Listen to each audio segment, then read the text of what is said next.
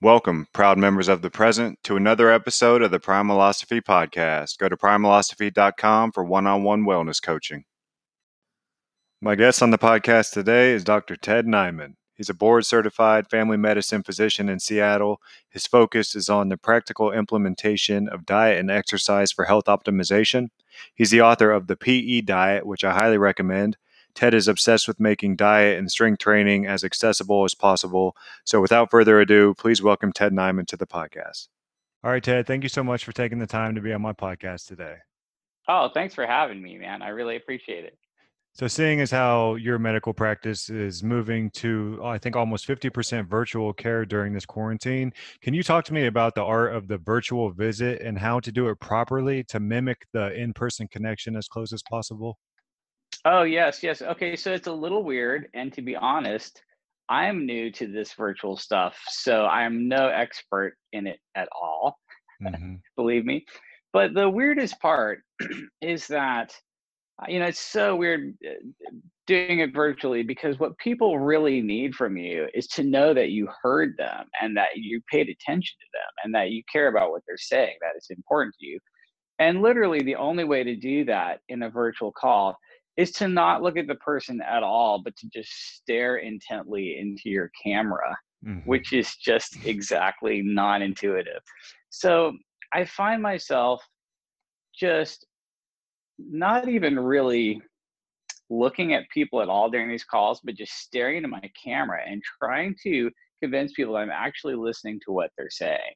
And and, uh, and that's really really hard to do. So I haven't really perfected it yet.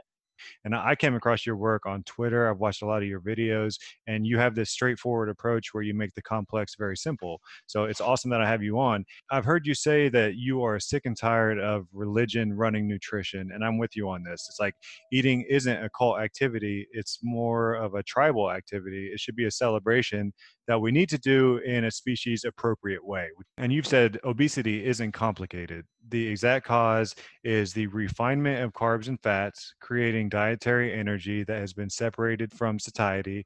And this worsens when we combine high energy density refined carbs and fats together, creating negative satiety it's still ancestrally aligned, right? It just you're saying the paleo diet, a more accurate description would be one that's higher in protein.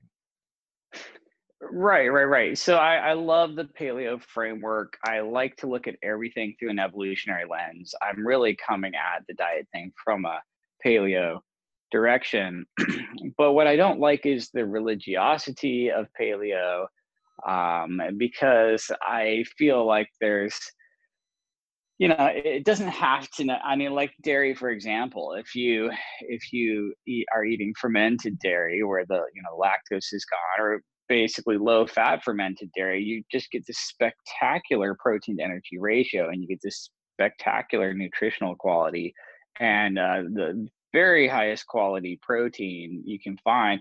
And so, like, why wouldn't some people be able to eat that? You know, so that's where I'm like separating the religion of paleo from just the protein to energy concepts, you know that's what this book is doing. It's transcending all of the diet camps. Exactly, exactly right. I'm just breaking down, you know, what is eating exactly? What is eating? Well, uh, you know, animals have to ingest other living organisms constantly to survive, and we're trying to either get energy in the form of carbs and fats, or we're trying to get uh, nutrients, which is basically protein and minerals uh, that plants draw up from soil in the form of nitrogen and other minerals. So if you kind of balance out your needs for protein and minerals versus your need for non-protein energy, which would be carbs and fats, uh, you get obesity when you ser- separate the energy from the nutrition and the satiety, when you strip out the carbs and the fats from the protein and the minerals. And then you can fight that by just going out of your way to target the protein and mineral side of the equation with the least energy ingestion being carbs and fats. And and so once you kind of look at it from that angle, you can you can see that every diet camp is right about something. Like the the low fat people are right about something, the low carb people are right about something, the paleo people are right about a lot of things and you can just pick and choose from all these religions and come up with something that's really optimal without having to be you know, religious about it. Mm-hmm. And you use the example of type 2 diabetics overeating carbs. They'll get the acute increase in blood glucose, which is obvious on their monitor. And the same goes for overeating fat. And we don't see the spike on our on our CGMs, but the next morning our blood glucose is significantly higher. Right, exactly. So, you know, the whole keto sphere is like, well, you can eat all the fat you want, just don't eat any carbs because look what it did to my continuous glucose monitor. But, you know, if you do a thought experiment where you eat like an infinite quantity of butter or something, what happens is your blood sugar does not go up acutely, but the next day your blood sugar is higher because you've expanded your fat mass and you're slightly more insulin resistant. Mm-hmm. And in clinical practice, that's exactly what happens to type 2 diabetics. If they eat a whole bunch of fat, they wake up the next morning and their blood sugar is higher. And that's just slight worsening of insulin resistance. So, yeah, it, again, it, it's like making it all about low carb versus low fat is really kind of a distraction because both sides are totally correct and you really have to marry the two together and that's kind of where i'm coming at it from. Right so that energy toxicity will be the same or a1c will be the same and your body fat percentage will be the same but do you see a beauty at all in transitioning from a carb burner to a fat burner? I mean do you do you believe in the whole idea of fat adaptation? Oh yes absolutely like like i'm a huge believer in fat adaptation that's why I came at all this from a low carb direction because you, your average American is eating 300 grams of carbs a day and they're eating carbs every two hours, eight times a day for a 16 hour eating window. And one of the reasons they're doing this is because when you, you're eating that much carbohydrate, you can kind of feel your blood sugar going down and you start getting hungry again. And that's why everyone's just snacking on carbs all day long.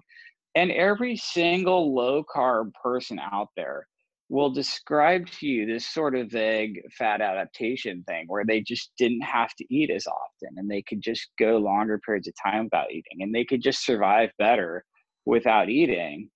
And that's what happens when you lose this glucose dependence and you become more fat adapted.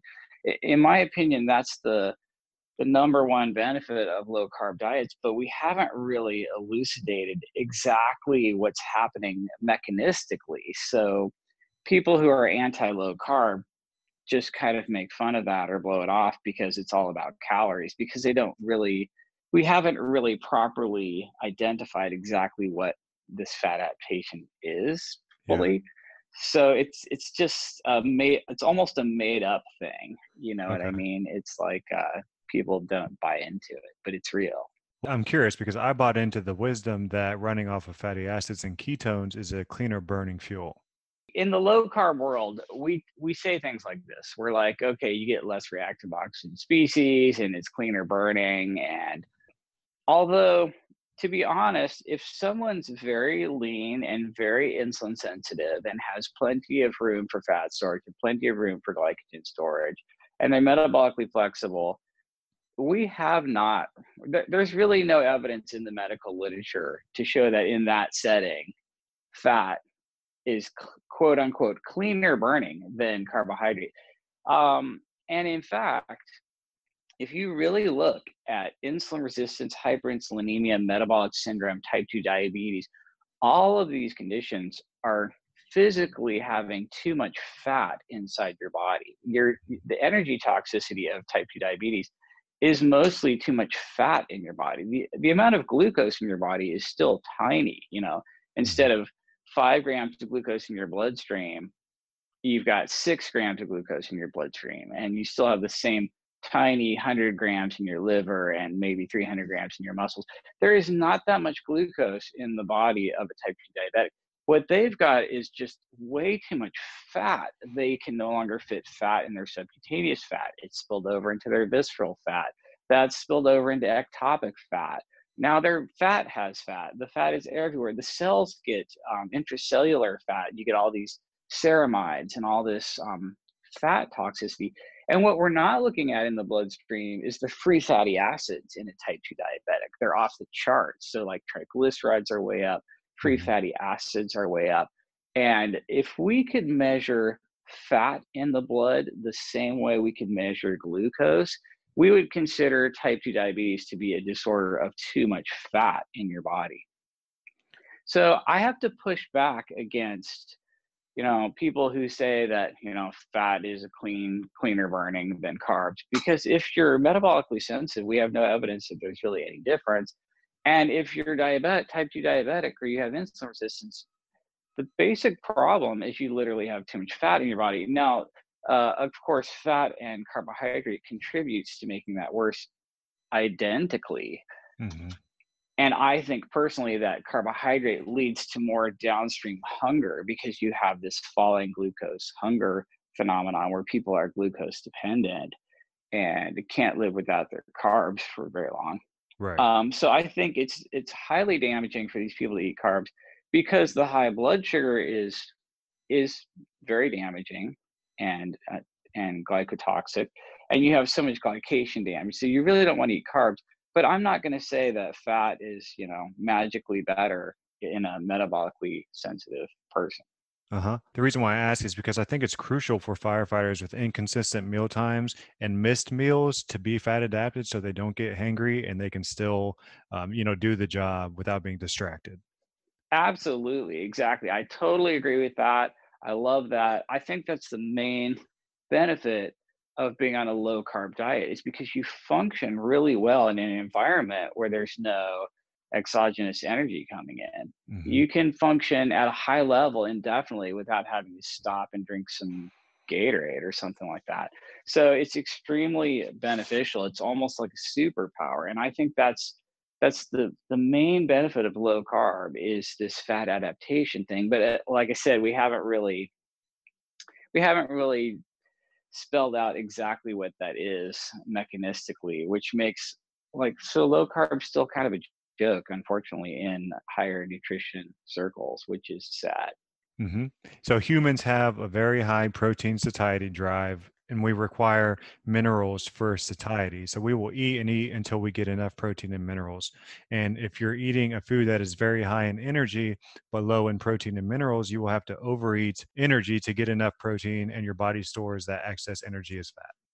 Right, right. Yes, this is the protein leverage hypothesis. Basically, um, humans will eat and eat and eat until they get enough protein, and only then will they stop eating. And we we have studies showing that the amount of energy that humans eat will go up and down by a factor of 10 based on the protein percentage of that food. So, you know, if you're eating french fries, which are 6% protein, how much carbon fat do you have to overeat to get adequate protein from french fries? It's a hell of a lot. And you're just going to basically gain a billion pounds versus if you eat, you know, uh, chicken breast and salad. You, you eat one and a half of those chicken breasts, and you're just done eating for a really long time. You just you're you just have this incredibly higher satiety from these higher protein foods, and that's that's the protein leverage hypothesis, which I really think explains about half of the obesity epidemic. Mm-hmm. So what you eat determines how much you eat. Right. Yeah. So I like. There's two basic diet philosophies on the planet. There's how much to eat and there's what to eat. And I'm just firmly, squarely on the side of what to eat. Uh, because it's if you really try to just count your calories, but you're eating something crappy like Pop Tarts or something, you're just going to be hungry and that will always fail. Like everyone will eventually eat to satiety. Mm-hmm. And how many calories you ate to get that satiety exclusively depends on what you're eating. So even trying to pay attention to how much is almost a joke if you really look at the big picture. So it's not about low carb versus low fat. I guess the correct way with when, where the PE ratio comes in is the smartest approach is actually a combination of the two. Avoid both refined added carbs and fats, and you will achieve the highest protein to ener- energy ratio. Yeah, that's exactly right. It it's really kind of just low carb and low fat smushed together. That, mm-hmm. that's that's basically what the approach is. But uh, I think what I've done for for that concept is just explain exactly how that works and why that works. And that's what the book is about. It's really just uh, kind of spelling it all out for people. Mm-hmm. This is a strategy employed by many bodybuilders with great success. Yeah, that's exactly what they're doing. I mean, honestly, the PE diet is exactly what every bodybuilder and bikini model and fitness competitor and aesthetic athlete is doing. Mm-hmm. Um, they just don't necessarily look at it that way. But uh, I think it's a useful metric. It's a useful way to look at diet in general. Right. But Ted, I don't want to get too shredded on this diet. Well, so no one's getting too shredded because by the time you drop below the body fat your body wants you to be at, you're just going to be so freaking hungry that it's really quite a slog to lose further body fat. So what this does for you is allow you to effortlessly cruise right down to the body fat percent that your body wants you to be at and stay there indefinitely. You have to pretty you have to lean into it pretty hard to get quote unquote too lean. I mean you're you're gonna be hungry, you're gonna be it's it's it gets ugly as you get really thin. Right. And do we need to calculate this or can we just prioritize lean cuts of meat, you know, fish, fowl, eggs, and the plain Greek yogurt? Right, right. So the whole point of this book, I'm not suggesting that anybody track anything. I don't want people to track everything they eat or track all their macros or track all their calories. The only point of it is food selection and food choice. So my take on it is that obesity is 100% about food choice. And it, you know, if you don't believe me, just uh, put a bunch of obese people on an island where all they have to eat is like fish and salad or something. Mm. You know what I mean? It it's really just comes down to food choice and food selection. And the PE concept is just a way to look at foods and then help you decide well, like okay which food is literally going to make me fatter because it has low satiety per calorie and right. which food is going to make me leaner because it has high satiety per calorie and you're literally just choosing and what you're doing is you're making little food substitutions, little food swaps. Like, okay, instead of bacon, I'm going to eat turkey bacon, or instead of ribeye, I might eat sirloin, or instead of, you know, breakfast cereal, I might eat oatmeal. Or you're just going for something with a higher protein to energy ratio and I think this is why people tend to join, you know, either the carnivore or the vegan camp is because they need to be prescribed one or the other. They have a they have a hard time riding the fence, and you often say nothing in life is optimal at zero, so you don't need to go zero carb. Right, like it's it. I honestly, I think it's completely ridiculous to go all the way to zero on anything zero plants zero animals zero carbs zero fat we're always trying to be as extreme as possible and that's entertaining but it's not really that helpful for the average person so i really don't like this extremism the answer to everything is always somewhere in between and I think this natural drive for protein is sort of the proof we need that protein won't destroy our kidneys and bones and all the other myths that we hear so often. Are there any real concerns or demographics that need to worry about over consuming protein? Uh, not really, no. So, like um, historically, we thought that too much protein damaged your kidneys or your liver or your bones, and all of this has been disproven. And in fact, even a lot of like you know, we we used to recommend protein restriction for people with uh, suboptimal kidney function, and we now we found out that most of that is entirely mythical. So all of the myths about protein are kind of ridiculous. There, there are very few people who have to worry about eating quote unquote too much protein.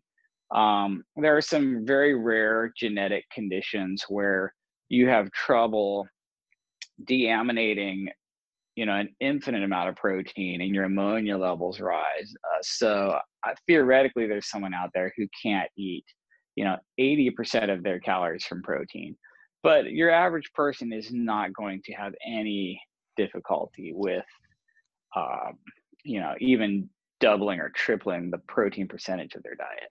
Okay and then i don't necessarily want to go down the bioavailability and quality rabbit hole but i'm curious how your vegan patients meet their protein needs. Oh well it's tough. Okay i mean so like everybody's eating enough protein to be alive Uh-huh. But uh, if you really, really undereat protein, like if you get your protein really low, you do actually get quite thin, quite lean. Protein's a U-shaped curve where if your protein percent is super high, like if you're eating a 50% protein diet like a bodybuilder, you get really lean. Um, but also if you get your protein way down to about 5%, uh, which is the protein percentage you get if you just were a fruitarian, if you just ate like, you know, 30 bananas a day, like, you know, Freelee the banana chick or whatever. If you're just like a, a vegan YouTuber and you eat nothing but fruit and your protein goes all the way down to 5%, you do get extremely light and lean and thin. But the problem is you lose so much lean mass. I mean, you have you will definitely get sarcopenia, osteopenia, you know, low muscle, low bone. Um, it also shrinks the weight of all your organs, mm-hmm. including your heart and your brain, and then you don't have a lot of reserves, and your your um, morbidity and mortality goes way up. And uh, since we know that uh, how long you're going to live is pretty directly related to how strong you are, it's just not a good look. You know what I mean? And so I have a lot of vegan patients who, in my opinion, have really suboptimal body composition. They, um, you know, they're under muscled, they have low bone density, and then they start getting problems like hair loss. You know, if you don't have enough protein, it's a triage in your body. If you don't have enough protein to barely get by, you're definitely not going to grow hair or fingernails. Like that's that's a luxury that you can no longer afford. So there's a lot less tissue turnover and growth, which um, bad stuff starts happening. You can't heal anything. So I'll see someone on this low protein thing who gets like a, you know, like a tendonitis or a plantar fasciitis or something that you would heal up in a week or two. And they'll have that for a year because they just don't have the headroom to repair this stuff. They they start getting like a lot of you know dental problems and things don't get repaired the way they should be. It's mm-hmm. really not optimal. But they're making the necessary sacrifices to save the planet. Oh yeah. right, except so the, the whole role of the planet is leave the soil in better condition than you found it. And the only way to do that is regenerative agriculture right. and you know like ruminants are phenomenal. Like ruminants they're just powered by sunlight and water and they're eating cellulose which covers the whole planet that nothing else can use and they're literally growing topsoil. They're better than carbon neutral. They're growing topsoil. If everyone just ate a bunch of cows like we would literally leave the soil better than we found it and it would be amazing and instead, what we've got is monocropping a bunch of freaking soybeans, and it's just destroying um, the environment. And I, yeah, okay, sorry, you, you triggered me real bad.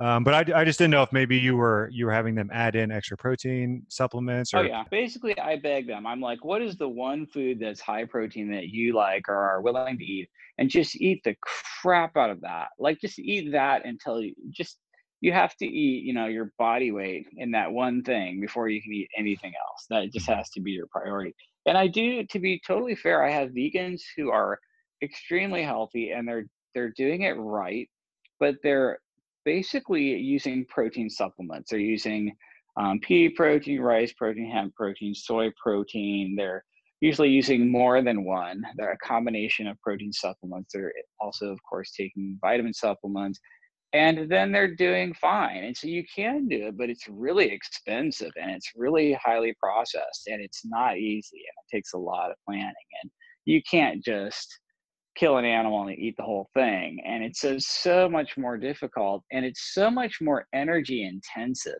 If you look at the amount of energy it took to create that diet, uh, and, and by energy, I mean just like how many fossil fuels and based energy you have to burn through mm-hmm. to produce the food they're eating there it's it's it infinitely higher than a cow raised on ambient sunlight and rainfall so oh. it's just um it just blows my mind how bad it is and like why why everyone can't just do a back of the napkin calculation and instantly see how stupid that is blows my mind well said ted when patients walk into your office, you check their fasting triglycerides, maybe their triglyceride to HDL ratio, their waist circumference, and their blood pressure. Can these simple tests really clue you in on their overall well being and metabolic function? Yeah, absolutely. I mean, like, I love triglycerides. This is a really, really good metric. And uh, fasting triglycerides, if you're, you know, if you're thin, if you're metabolically sensitive, if you have plenty of room to store fat, your triglycerides are going to be nice and low. It's beautiful. But if you're over fat and if you're approaching some sort of metabolic syndrome or hyperinsulinemia or uh, that sort of thing, you'll have high triglycerides way before your blood sugar is too high. So it's a very early indicator that something's um, not not great. And so you really want your fasting triglycerides to be under 100. Uh, if you you know 12 hour fast, water only, uh, no calories, no coffee. You want those triglycerides to be, you know, ideally under 100 or ideally under 70. The lower, the better, to be perfectly honest. And uh, it's a great thing to be tracking. So, yes, I like triglycerides. I like triglyceride HDL ratio. Uh, I like fasting glucose, but that's the very last thing to be elevated in people with metabolic syndrome. Mm-hmm. What about LPIR scores? Are those important? Oh yeah, those are useful, but they're it's so expensive. You know what I mean? A lot of people's insurance won't pay for it, so you can honestly get the same. You can extrapolate the same information from just a low budget, cheap ass lipid panel, really.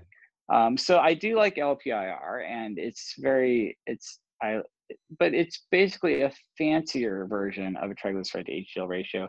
And so I'm trying to do this as cheaply as possible, right? You know, for the average person. And so I think you don't really have to do advanced lipid testing to get the same information. Like honestly, I would trade your whole LPIR panel for a waist to height measurement. You measure your waist at the belly button, abdomen fully relaxed, divided by your height. That should be less than 0.5. If it's higher than that, you're over fat and you're going to have some degree of insulin resistance. And I would take that measurement in a lot of people over their LPIR score. Now, if you're super, super skinny, but you have lipodystrophy or something, okay, then I do need some blood tests to figure this out. But even then, just a low budget off the shelf lipid panel is probably adequate and you do see that maybe you have some weight to lose, pick up the PE diet and start focusing on getting the quality protein first. It's really diet and exercise, and it really comes down to food choice. Like, what are you eating? Exactly how many? What what is your satiety per calorie going to be? If it's a super high protein food, it's going to be super high. If it's nothing but carbs and fats together, like a donut, it's going to be super low or negative. And you've said diet alone will get you halfway to the finish line, but the other half is going to require exercise. So let's move on to the exercise portion of this book, which is just as straightforward. You're obsessed with making strength training as accessible as possible. All we need for the optimum adaptive response to exercise is to generate maximum tension in your muscles for the maximum time possible. Can you talk more on this? Yeah, right. So so your muscles only know one thing and that is how much tension is on them. That's it. That's that's all they're doing is applying tension for a certain amount of time. And what you have to do is communicate to your muscles that they're not adequate the way they are. Mm-hmm. you have to pr- apply the stimulus and that's the only way you'll grow more muscle. So what you want to do is just slowly and deliberately place the very highest amount of tension you can in your muscles for as long as you can and get this maximum time under tension. And I, in the book, I just kind of broke it down to the three basic movement patterns there's push, pull, and squat or legs. And so you do movements in each of these, um, well, you do resist exercises in each of these movement patterns designed to just apply the maximum tension in the muscles of like for example your pushing chain you would do a push up or a set of push-ups all the way to failure and beyond you're trying to apply the highest tension in your muscles for as long as you can and so you would do the hardest variation of a push up that you can for as long as you can. And that's really all you need to build muscle. It's just basically time under tension, progressively harder, going to failure, mm-hmm. and then the amount of volume you need is tiny.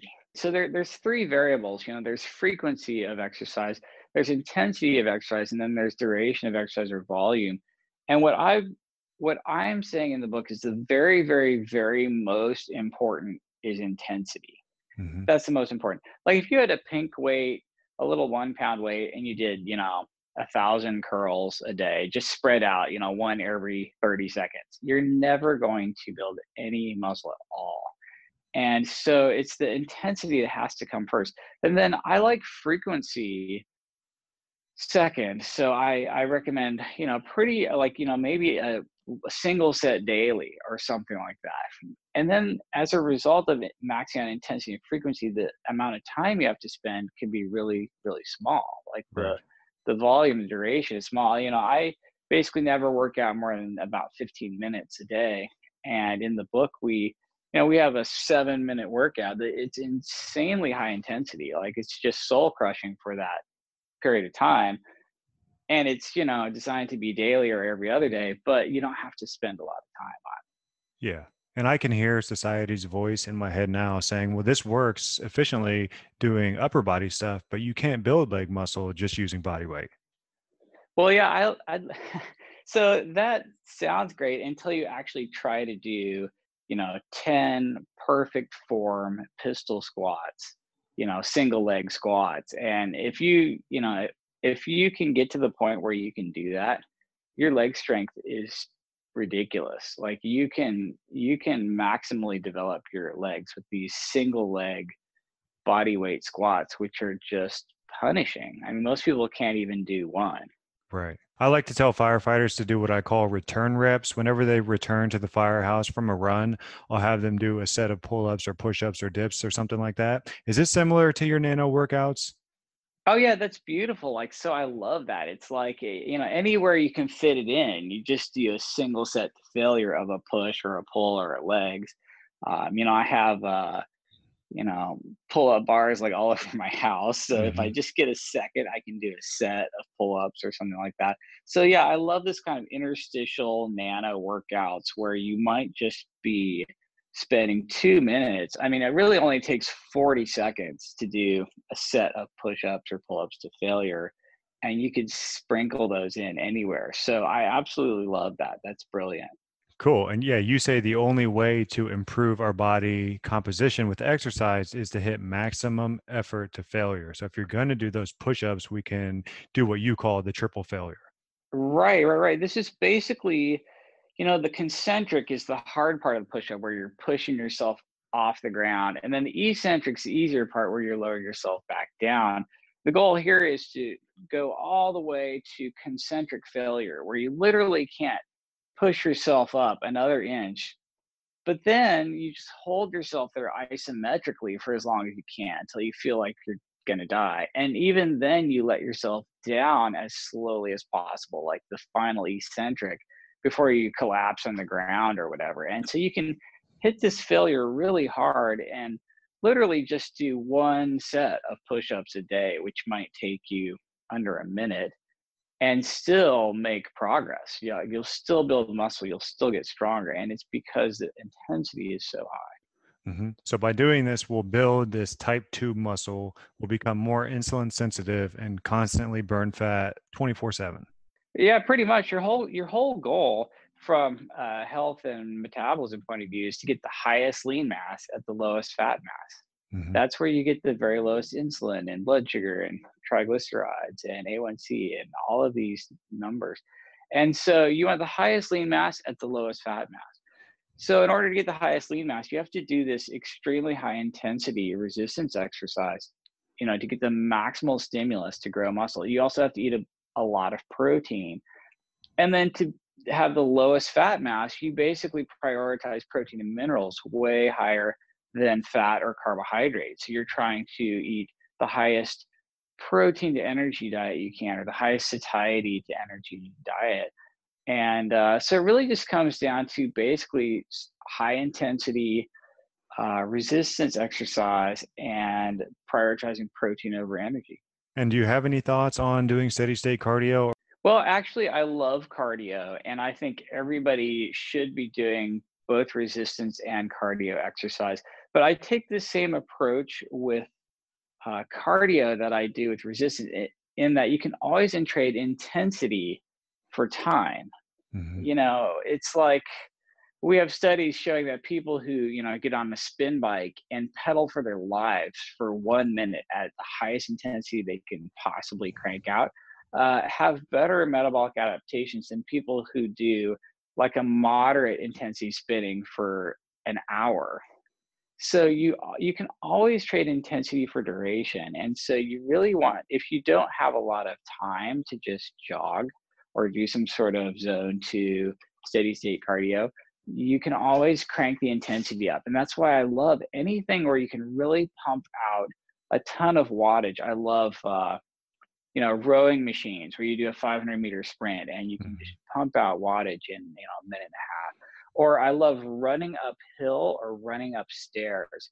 You can generate this huge wattage and this huge energy output in like no time at all. And what happens when you do the cardio of this super high intensity is that again you're sending this signal to your body that it's not good enough the way it is you're creating a transient energy crisis in your body and your body will literally make new mitochondria you know uh, a few days after a bout of cardio like this you literally have more mitochondria throughout your mm-hmm. body and then you actually get better at you deplete glycogen, you get better at burning carbs, you get better at burning fat, you have more mitochondria, you uh, you're better at, at power generation, which is what you really, really want. And so I always like trading intensity for duration when it comes to cardio. Now, there's nothing wrong with like, you know, chronic steady state cardio. Uh, I just think it's the return on investment is lower and you're not concerned with overtraining because most of your workouts are sub 15 minutes and you're doing the acute stuff not the chronic stuff? Right like like the people i see who are are overtrained uh, they're typically doing you know like ironman training and they're you know spending hours doing cardio and i do think you can get overtrained doing that but nobody's being nobody's getting quote unquote overtrained doing this kind of stuff even every day Mm-hmm. I think this is a perfect segue into talking about ultimate frisbee and the importance of play, which doesn't get enough attention. It seems like a great way to mitigate stress and also build social bonds, and also do a game that has you doing some steady state cardio, but also some all out sprints. Right, right. Like, okay, so this is you know this is like my own personal bias here. I'm addicted to ultimate frisbee, and I love ultimate frisbee, and so I think it's awesome, but I understand that not everybody might be as excited about it as I mm-hmm. am. But yeah, like having a sport where you, that forces you to do sprint intervals, basically, which is what Ultimate is, I think is helpful because it's hard for me to motivate myself to just run for no reason. But for some reason, if I'm chasing like a five dollar plastic circle, it's all of a sudden tons of fun. Mm-hmm. And in the name of longevity, nobody's out there tackling you or sh- talking shit the whole time. That's true. That's true. Yeah, it's actually a really nice. Uh, it's a nice environment. Like the the sport of ultimate, I I really think is amazing, just because it's you know the spirit of the game, and it's all self refed and self policed, and everybody has a really good attitude, and so it's pretty amazing. Plus, I like the fact that it's so minimalistic. I mean, really, all you need is a frisbee and maybe some plastic cones if you're getting fancy. You said the spirit of the game. That's an actual mission statement, right? That stresses sportsmanship and honor and frowns upon the fouling and taunting. Right, right. The whole point of Ultimate is that uh, it's it's called the spirit of the game. You call all your own fouls, and you always call yourself out if you're out or if you foul someone. So you have to it, it, it's built upon this code of like behavior where you're the whole point is to be as sportsmanlike as you possibly can. And uh, you know the very few sports are like that and it's it's self-ref even pretty high up in in levels of play you know what i mean? Which mm-hmm. is amazing and not a lot of sports are like that. Right is that what you're looking forward to doing most post quarantine Yes, absolutely. Like I, we, there's a game we play here religiously. Seattle's a big ultimate place. So it's a big deal here, and and we have not been playing during this lockdown, which kind of sucks. Mm-hmm. To wrap that up, what kind of changes do you think we would see in society if every MD, every nutritionist, every health coach was equipped with the PE diet book? Oh wow! I mean, I think that would just be a game changer. Uh, I mean, uh, you'd you'd see a lot less. Well, first of all, you'd see a lot less bickering between the plant people and the animal people, and the low carb people and the low fat people. Everyone would realize, hey, we're on the same team. We're all we're all fighting basically the combination of refined carbs and refined fats. And I think once everybody got pulling in the same direction and we're on the same team, you really see you really see a lot of progress. And so many people like the only diet thing they're told is just eat less. So they're like buying smaller plates and trying to watch their portion sizes or whatever trying to eat less of the same diet that made you fat in the first place is just this Sisyphean nightmare. Like you literally cannot do it. You could maybe white knuckle it for a couple days and lose a few pounds, and then you'll just immediately go back to where you were. So you have to choose different foods, and this, if you just know what direction to put your effort in, I mean, people really make progress you know, some people are really trying hard. They're really trying to track their calories. They're really trying to exercise. But if they knew exactly what direction to focus their efforts, they would um, they'd make some big changes. I see it every day at work. Oh, yeah. Everyone needs to read this book. So, switching gears, there are just a few questions before we wrap up. If you'd be so kind to share what's on your shelf, are you reading anything good right now? Oh, wow. The, the book I just uh, just read was uh, "Eat Like the Animals" by Doctors Raubenheimer and Simpson. They are the prof- Australian professors who came up with the protein leverage hypothesis, and they wrote this very interesting book about. Uh, they are basically doing zoology, and they've followed all these animals around, and they've figured out what controls what foods they eat and how how ridiculously important protein leverage is in the whole animal kingdom. And it's just a really fascinating read. I'll have to check that out. Thanks for that recommendation. All right, Ted, aka Mr. Baseman, what would we find in your Spotify search history? Oh gosh, okay. I'm embarrassing, right? Like, so I'm a bassist, uh, and I've, uh, you know, played a million gigs for like a dance band, but uh, because I uh, mostly play just poppy dance music for um, venues up here in Seattle.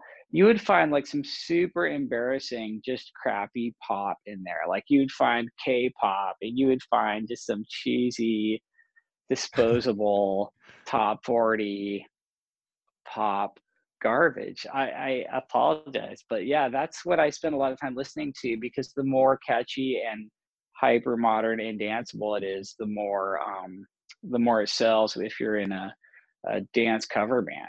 I've watched a few of the Rhythm Nations covers of Aretha Franklin and Billie Jean. You guys are really good.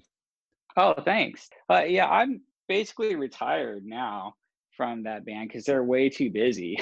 Uh-huh. so I'm just like a backup or a sub at this point. I just couldn't, I couldn't do you know 80 gigs a year or whatever. Uh huh. All right, Ted. So, last question. If you could have a drink with anyone in history, who would you choose and why? Oh, man. Okay. So, this is so lame, and I'm breaking the rules of your question here. But I. I would want to go into the future and have a drink with someone from the future. You know what I mean? Like, mm-hmm. to, honestly, the past to me is a little bit boring. I want to talk to, uh, you know, the first woman to walk on Mars, or the genius who invents cold fusion in the year 2500 or one of my great great great great great great grandkids or something like that you know what i mean I, i'm i'm wanting to have coffee with one of these people um, from the future I, I just think that would be more interesting and i apologize if that's not really answering the question no, that's a great answer, Ted. Awesome. Well, this was a really fun conversation. Your book's available online and on Kindle now, and I believe you found a publisher for the printed version, and that will be out shortly.